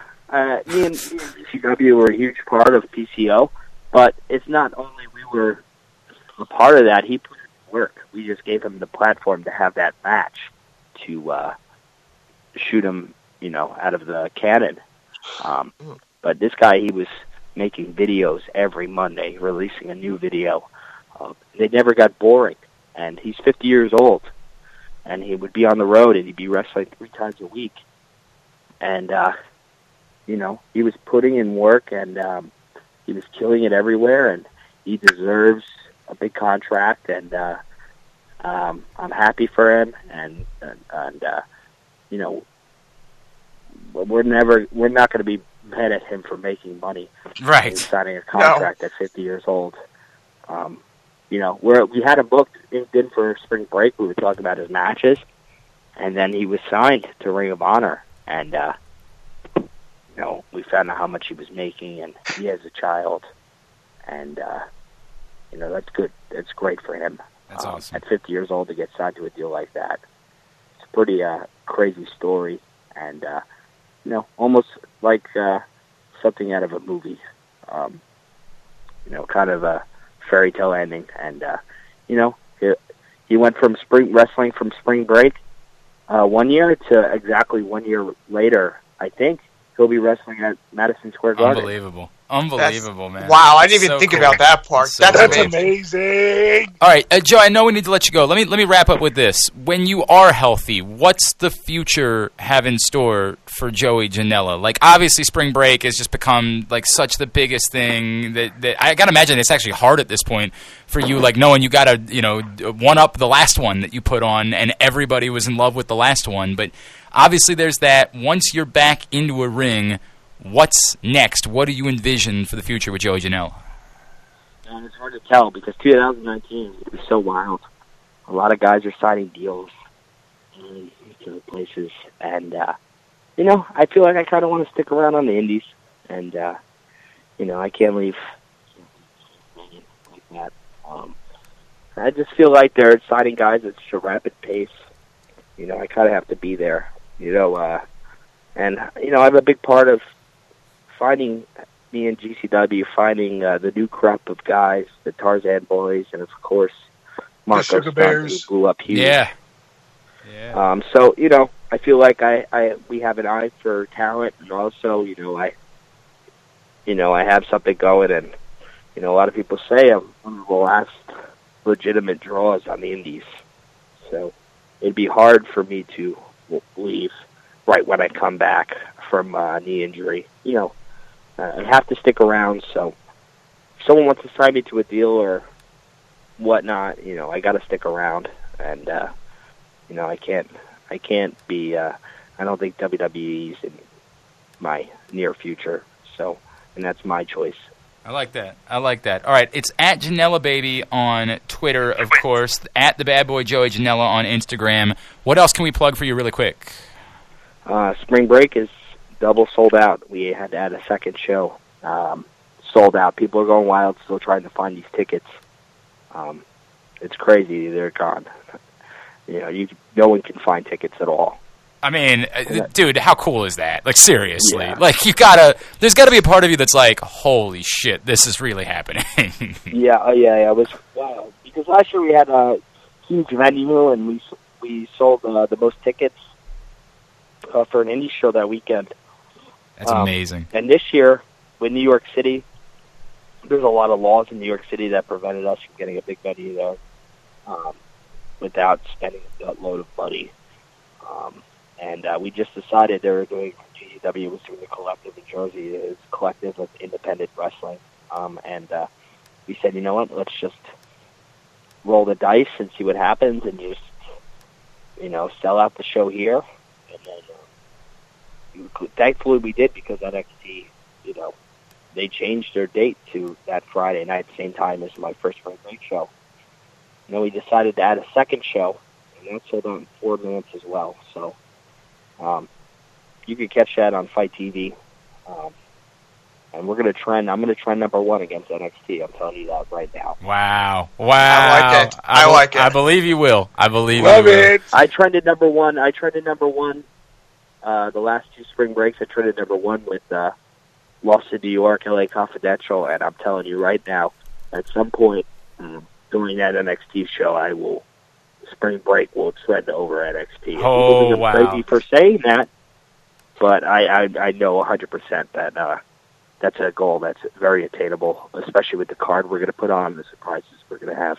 Well, we sure as hell don't doubt you. I know that much. We're we've been, we know it's incredible. We can't wait, man. Joey Janela, really a pleasure. Thank you for taking the time for us, dude. And we'd love to do it again down the road. Thank you guys. Appreciate it. Oh, it was great. Thank you to Joey Janela for joining us. He kicks ass, and um, it was it was really a bummer this week. Like I mean, we, I knew we were having him on, and then I saw that post, and I was like, oh man, like it's been a tough stretch for Joey, but uh, dude, he's Joey fucking Janela. Like he's gonna be fine. He's gonna be all right, and he's gonna continue kicking ass, and uh, you just know that's true. So, with that in mind, AJ, Mm-hmm. y'all had quite, quite the weekend. Yes. Tell me about it. Fantastic weekend.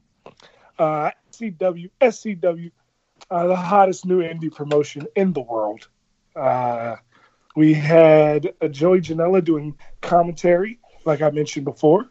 Um, we had uh, a TLC match in the main event, which featured Crazy Mike, who literally jumped uh, 20 feet off of the side of the building onto Trailer Park Chuck through a, the table. A table.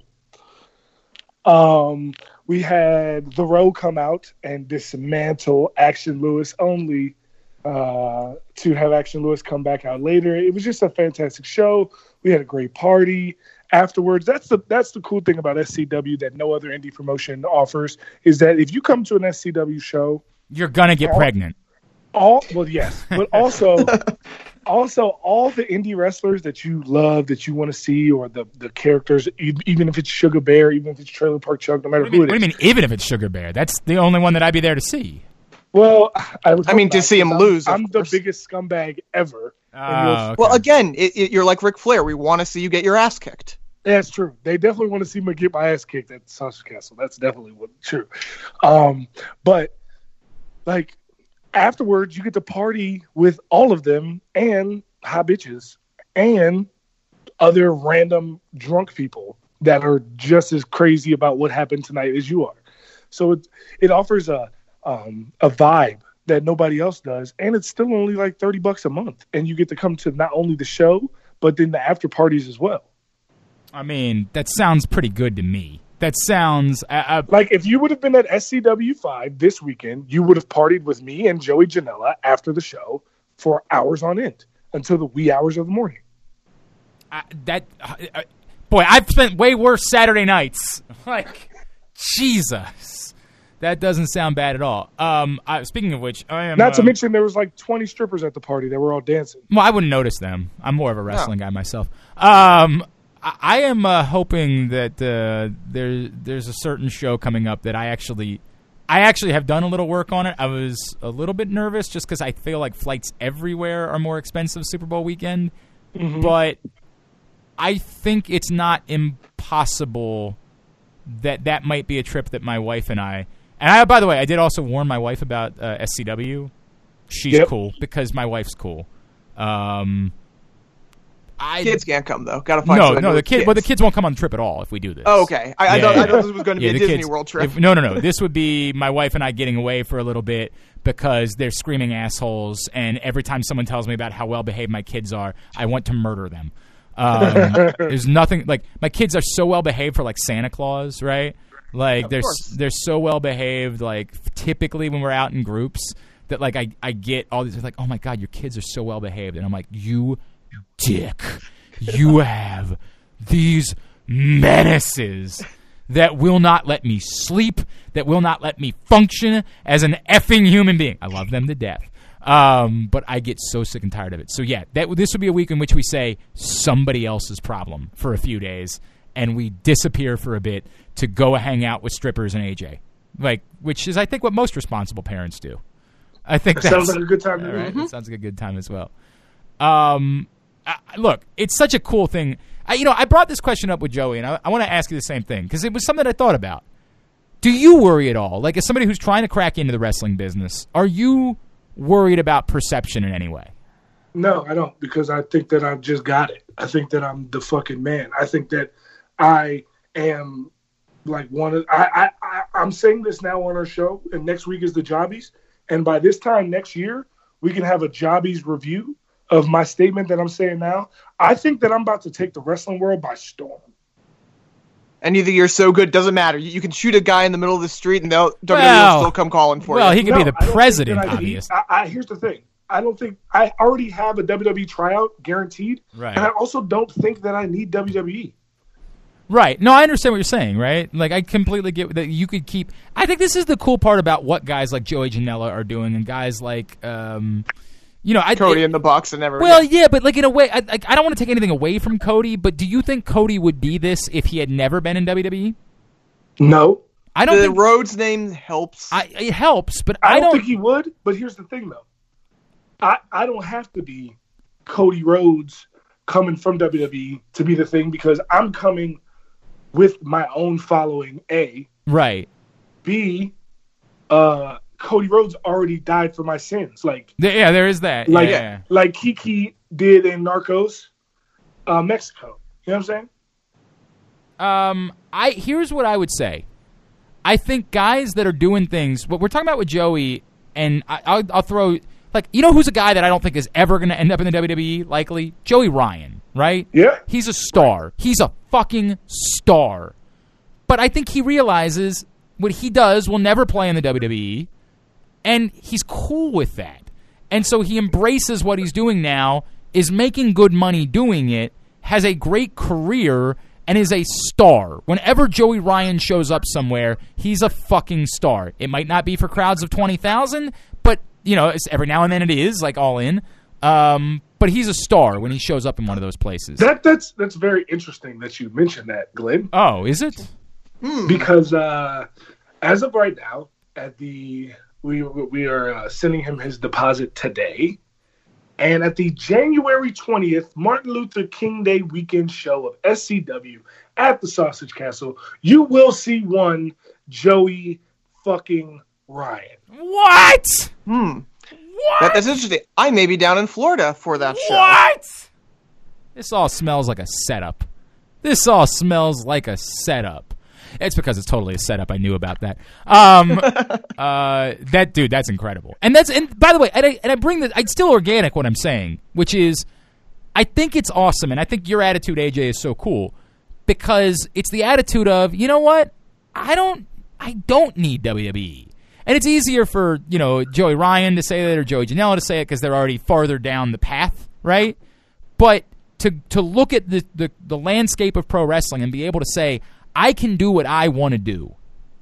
Um, I can be an athlete, an artist, the whole deal, and not have to think what are the six things I need to do to get me on the path to WWE the quickest is awesome. Like that's an awesome statement about the business right now that you can think along those lines. And yeah, so- and and that's why I really like Cody Rhodes died for my sins. Yeah, like yeah, that, yeah. that is a real thing that happened. that's and dope. now I can come out and meet Joey Janela, and hopefully he'll be at the. I already told him. I was like, bro, I'm not asking you to put me on spring break. But what I am saying is, if you come to the show on uh, on Martin Luther King Day or the show on uh, or the show on uh, Super Bowl weekend, you're gonna say, okay, I can definitely find a spot for this guy on. You, you can be in the clusterfuck. Uh, Exactly. Yeah, right. Exactly. That's a great point. That's a great point, man. Well, that's dope, dude. So Joey Ryan again. Give everybody the details of what's coming up. All right, so Joey Ryan will be at the Sausage Castle on January 20th um, for SCW 6. Uh, I'm I'm kind of trying to come up with a catchy name like December to Dismember. Um, but I, right now, all I have uh, going for me is SCW Matters because it's, you know, Okay. Martin Luther King Yeah, Day. yeah, I get it. I get it. I get it. Um, and we do, and it's pretty apropos because we have Joey Ryan coming, which proves that SCW does in fact matter. Yeah, shit. If Joey Ryan's showing up, hell yeah, no doubt about that, man. That's amazing. And then And got the cool thing is, uh, as AJ Francis, I am a huge Joey Ryan fan. But as Sugar Bear, oh, oh, you got you I got do not, I, I don't approve of this outside guy who thinks it's funny to wa- wail his dick around like a helicopter in the mirror to think that he can come to my yard and decide that he's going to be the biggest star in the room. Well- that spot, see, there's only spot for one star atop the Christmas tree, and you're listening to him. Well, Sugar Bear's an asshole if he doesn't like Joey Ryan. Um, Sugar Bear is an asshole. well, okay, that might be true. That might, might be true. Uh, dude, that's amazing. And you guys have another show as well, right? Yes, and then we um it, the cool thing about like I said about SCW is that like it's a monthly membership of thirty dollars. It's a dollar a day, and you get to come to the wrestling shows for free and the after parties for free. We have the show, like I said, on January twentieth, featuring Joey Ryan, and then we have a show for Super Bowl weekend, which is what Mike Busey likes to call Members Weekend. And at the Members Weekend, it's a weekend full of events. Um, one of the matches at the members weekend show for uh, the wrestling mat, the wrestling show that Saturday night, which I think would be February second, uh, is going to be a NFL versus SCW battle royal Holy shit. and a bunch of my friends because that same weekend which you will also be able to take part in if you are there for the weekend and you're a member of mikebusey.com uh, you can sign up at mikebusey.com slash scw you can play in the uh, flag football tournament that is going to be going on the the afternoon before the super bowl which is that sunday right and each team in the flag football tournament, or it'll either be flag or two hand touch, whatever we do. Each team in that tournament will be captained by an NFL player. Oh, that's awesome. That's awesome, man. That's Will so a certain cool. Savage be there that Glenn doesn't know? Uh, no, no, he won't be there. But uh, I mean, we got some, some really good people coming. Like Terrence Fadade from the Miami Dolphins is coming. Sam Brenner, who won a Super Bowl with the Denver Broncos, is coming. Um, Jordan Williams, who played for the Dolphins and the Giants, is coming. Um, we got a whole bunch of different guys that are that are going to be there. Like, it's going to be a good time. You're going to get to hang out with beautiful ladies, lots of drinks, Mm, NFL players, Mm. see a dope wrestling show, that's and it literally is going to cost you thirty dollars. That sounds really tough, man. I just don't know if that's what I'm into. I got to be honest with you. I think maybe a nice classical music weekend and uh No, are you fucking kidding? That sounds incredible. That sounds Glenn, incredible. Glenn would rather go to Epcot. Yeah, right. Yeah, yeah. I'll pass. Um, but no, that's awesome, man. That's awesome. That's really cool, and it, obviously you guys are killing it, and it's dope to see that. Um, you know what? Speaking Even of, though neither one of you have watched the show yet this I, you sent it to me at 1.39 in the morning. I know. I know, I know, I I don't even know this. I do a morning show. Like I don't have a lot of time between those two in order to be able to. I'm going to check it out though. I can't wait to see it, and we will do. I told you we can talk more uh, at when you guys do shows. My, we'll my plan is I want you both to watch it, Yeah. and then let's talk about it next week on the show, so that because me saying something sounds dope that I'm directly involved right, with, correct. Yes, there's a little. There's Yeah, the it's level of self servitude. Yeah, I hear you. But as an unbiased wrestling fan, I'm telling you, SCW was an amazing show this past weekend. Like people who don't like a lot of people. That's the thing because of the whole Mike Busey experience. There's a lot of people that at the wrestling show that aren't into wrestling at all. And yet after the show, when we were in the party afterwards, so many people that came up to me were like, "Man, I don't even watch wrestling, but that was great." That's cool, man. That's really cool. That's high praise. That's really high praise, dude. That's cool. Um, before we get to the plugs, uh, by the way, uh, real quick, I uh, shout out to your boy Earl Mitchell who wore the Connors Cure cleats. Uh, Oh yes, he this did. And guess what? Earl Mitchell will also be at the Oh no shit! Oh, That makes that's sense. Super Bowl dope. party That's show. dope. That's dope. Very cool. And guess who? And he, we're in, currently in talks to get Kittle there as well. Well, that guy, Oh, holy man. hell, is a superstar. Jesus Christ, man. And uh, and and he's a huge. Was was he the one that said in the press conference on Sunday, you ha- you guys Yep. got to make this quick Yes. because I got to get to TLC? He, he also, after every first down, does the Sarah Miedo sign. That's awesome, man. That is awesome. Very cool. Yep, it's amazing, and we're trying to get him there as well. It's going. I'm telling you, man. This is also why I'm not really pressed on the whole. Like, I, I would love. To, don't get me wrong. If WWE tried to sign me tomorrow and the money was right, I'd probably sign. I, I'm not lying. I would sure. definitely sign. Yeah, I hear you. Okay. But dude, this what I have going right now with SCW is just like it, it's something that I could have never imagined six months ago. Like, and now it's to the point where like, if I get signed by WWE in July or even in just in 2019 in general, I kind of would be. I don't know. Like, I feel like I'd be leaving SCW right at the time when it's about to be. Like, I fully expect that Fest Wrestling and SCW to run Florida for the next few years. Dude, it's cool. That's cool, man. That's really, really cool. All right, uh, Aaron, do you want to say something really quickly about the Ring of Honor news this week? Yeah, I mean, Ring of Honor was of course they had final battle, and the matches for the most part went uh, the way people expected. Kelly Klein did end up winning the uh, Women of Honor title. And by the way, uh, MCW at s- of the month. sincerest apologies. Kelly Klein wanted to join us this week, but uh, you know, with everything going on with Brandon this week, it, it just didn't work out for me to be able to be in studio. So, um, you know, if we could still do it next week, that would be awesome. But we totally understand she's very busy. She is coming, of course, to uh, Perry Hall High School next weekend for the MCW show. So, shout out to Kelly Klein. That's not on her. That's on us. On Yeah. me, really, frankly. It's on you. It's on Brandon for getting cancer. What a jerk. Uh, oh my God! This is what I thought Sugar Bear was. Oh no, he'll actually Deal. he'll love that. He'll love that when he hears it. Um, so yeah, hopefully we'll be able to make it work, Kelly Klein. Yeah, absolutely. Um, And but yeah, because I, I also, by the way, sent SCW five to Brandon.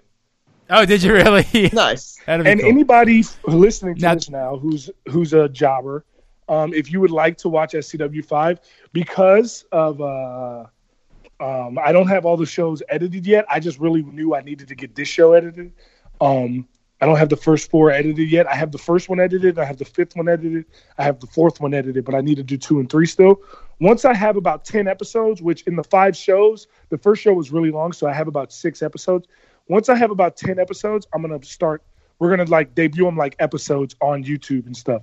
But until then, I do have the links for the ones that are up now. Okay. So anybody who's interested, contact me and I will DM you the link to SCW5. By the way, I it- I'm, I'm thinking humorously of Brandon watching SCW in that hospital bed only because this is not a joke. When at at one point during the Natalya match on Sunday night, um, right. somebody I think either she calls Ruby Riott or Ruby Riott calls her. They said like "you bitch" and slaps her. Right? Do you guys remember Yeah. that part of the match? Yeah. Yeah. I think so. Yeah. So we're watching it. I want to say on Monday, and we're sitting there watching the on Monday afternoon, and I think he'll be he'll be fine with me telling the story.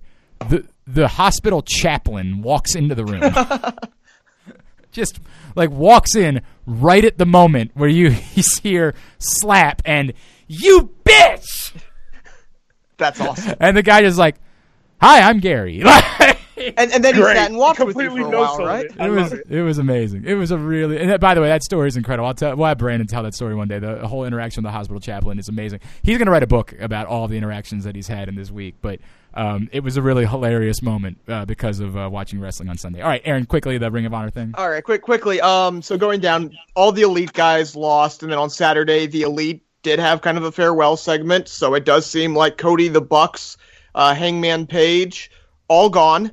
You also, it seems like SCU is at least for now gone, as they had a goodbye segment. That's Daniels, Kazarian, and Scorpio Sky, and they're all booked for Defy in January, which they could not do under a Ring of Honor contract.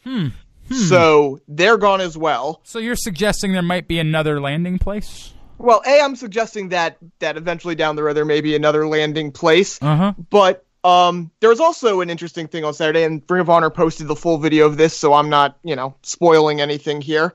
Um, the one elite guy that was left, who still left, was Marty Scurll, and Marty Scurll came out confronted the Kingdom, and the Kingdom, of course, rightfully pointed out he has no friends left until the lights went out. And Brody King and PCO showed up, so we have the greatest stable ever in Ring of Honor good. right That is now of Marty. Scurll, PCO, and Brody King. Yeah, those guys are great. That's awesome. That's Um, awesome. Plus, Ring of Honor also uh, in the past few days has signed Bandito and Mark Haskins. So Ring of Honor is getting very serious about signing guys, whether it's just because they need to replace guys from the elite or Oh, Ring because of they- Honor, you say, huh? Ha. what, what's that? He's suggesting himself, dummy. Oh, oh, oh! I see. He, these, they're looking for people. Yes, of course. Oh my god. That would- I, I, Ugh. he could have been going a number of ways. no, no, he couldn't have been. Anyway, so yeah, so Ring of Honor signing a bunch of guys. Uh, it's going to be interesting to see exactly who they sign. I did not expect Ban- Bandito to show up, and you expect with Bandito, Flamita might not be far behind. They're getting as many people as they can for that Madison Square Garden show. Uh, it'll be an interesting thing to watch over the next few weeks, few months for Ring of Honor. Um, I, I, I look, I'm with you, and I, I think they're doing a good job of of control. I think the the bigger thing is what to make of the other company, right? Like what to make of the how does this impact Ring of Honor if the elite, whatever we're calling it, um, is is coming quickly, right? Like what's the impact for them on Ring of Honor?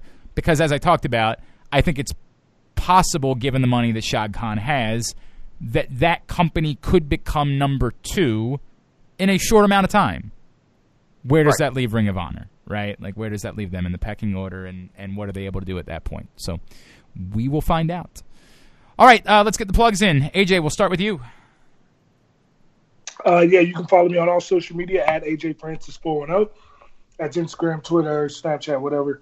Um, and uh, like I said, we got big SCW shows coming up. So go to mikebusey.com slash SCW and sign up, and you'll be able to see Joey Ryan in the flesh at the Sausage Castle and party with him afterwards um, for a dollar a day. That's awesome. Um, I mean, you could you could spend that money supporting a hungry child in Africa, or you could enjoy your life and go to uh, the Wow. sausage castle.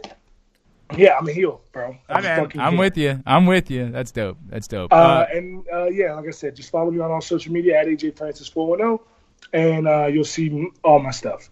all right, very good. Uh, eh, go ahead, Aaron. Go run through the whole deal.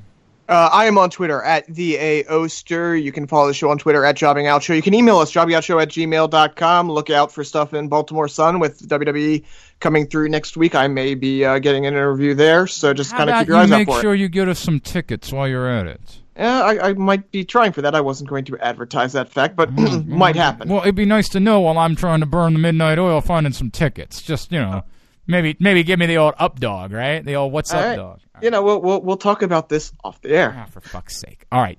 Uh, I'm at Glenn Clark Radio, glennclarkradio.com as well. Hey, uh, pick up the uh, double issue of Press Box. It's on newsstands now. Our Best of Baltimore Sports issue for 2018. Thanks to everybody who donated to our coat drive. Had an unbelievably, I mean, I, I cannot believe how many coats we had for the Helping Up mission. Thank you to all of you.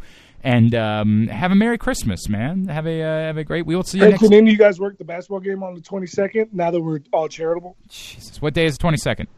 That's Saturday. I will What not time- be what time able is it? to, Unfortunately, What time is it?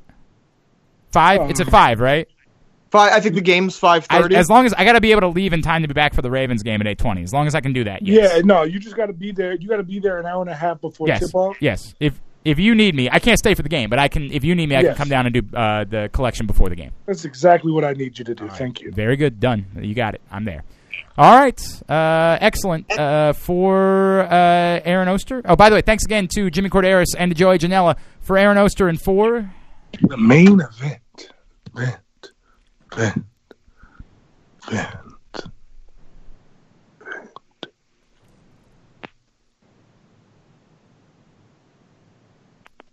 I- mean, I know it's.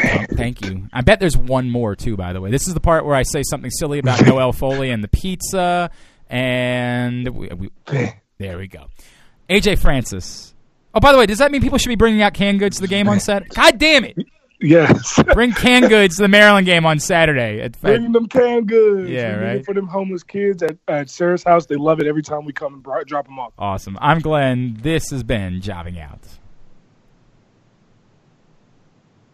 Check it out.